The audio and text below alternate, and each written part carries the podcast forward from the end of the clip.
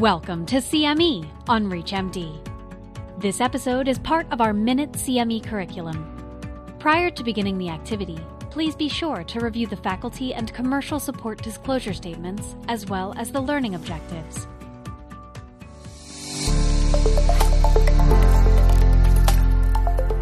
Welcome to this education session on the role of radiotherapy in AHOD 1331. My name is Bradford Hoppe, professor of radiation oncology at Mayo Clinic in Jacksonville, Florida. Combined modality therapy with chemotherapy and radiotherapy has played an important role in curing pediatric Hodgkin lymphoma. Unfortunately, combined modality therapy also puts survivors at significant risk. Uh, up to 40% of patients on the childhood cancer survivorship study of grade 3 or higher late effects. Um, at 25 years. And this can include second cancers, cardiac disease, and pulmonary toxicities. While systemic therapy contributed to these toxicities, the large radiation fields and high radiation doses that were used decades ago certainly contributed significantly to these toxicities.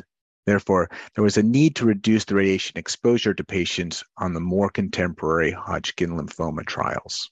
AHOD 1331 helped reduce the overall radiation exposure for patients by limiting radiation to only sites of bulky mediastinal disease and slowly responding sites to a total dose of 21 gray. An additional 9 gray boost was to delivered only to sites that did not achieve a complete response by the end of systemic therapy. Finally, AHOD 1331 allowed the use of the most conformal radiotherapy technology, including IMRT and proton therapy. This slide shows you the significant change in radiation field size for a patient with stage 4 pediatric Hodgkin lymphoma uh, between the POG 9425 study on the left, where the patient would likely get total nodal radiation, uh, which is the field in blue, versus the smaller involved site radiotherapy field just to the bulky mediastinal mass that the patient would receive on AHOD 1331.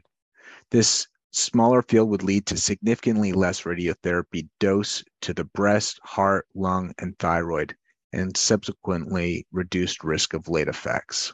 Involved site radiotherapy was delivered for large mediastinal adenopathy on this trial based on earlier results from AHOD 0031, in which an exploratory analysis amongst patients with large mediastinal adenopathy and anemia demonstrated a significant benefit for the addition of involved site radiotherapy, with four year event free survival of 89% versus 78% without radiotherapy.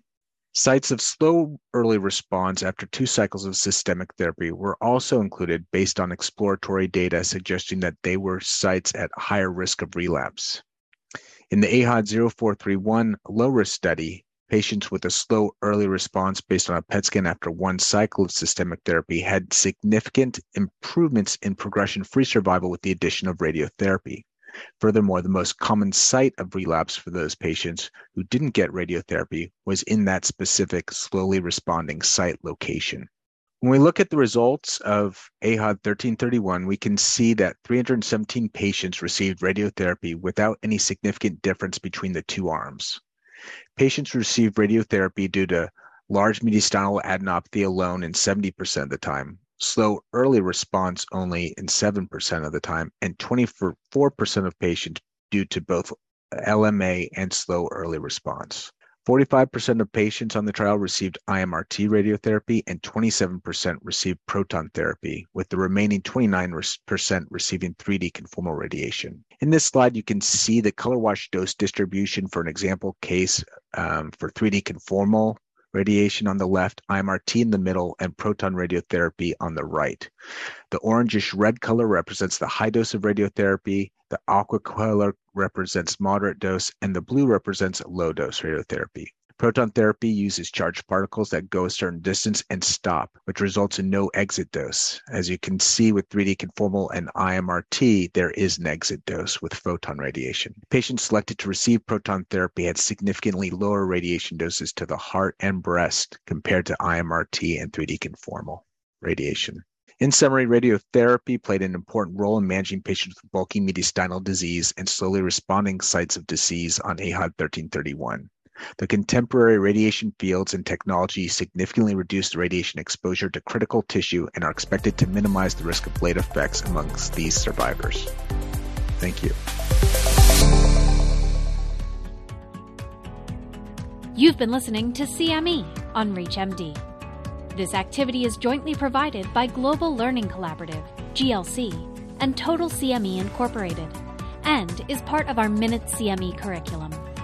To receive your free CME credit or to download this activity, go to reachmd.com/cme.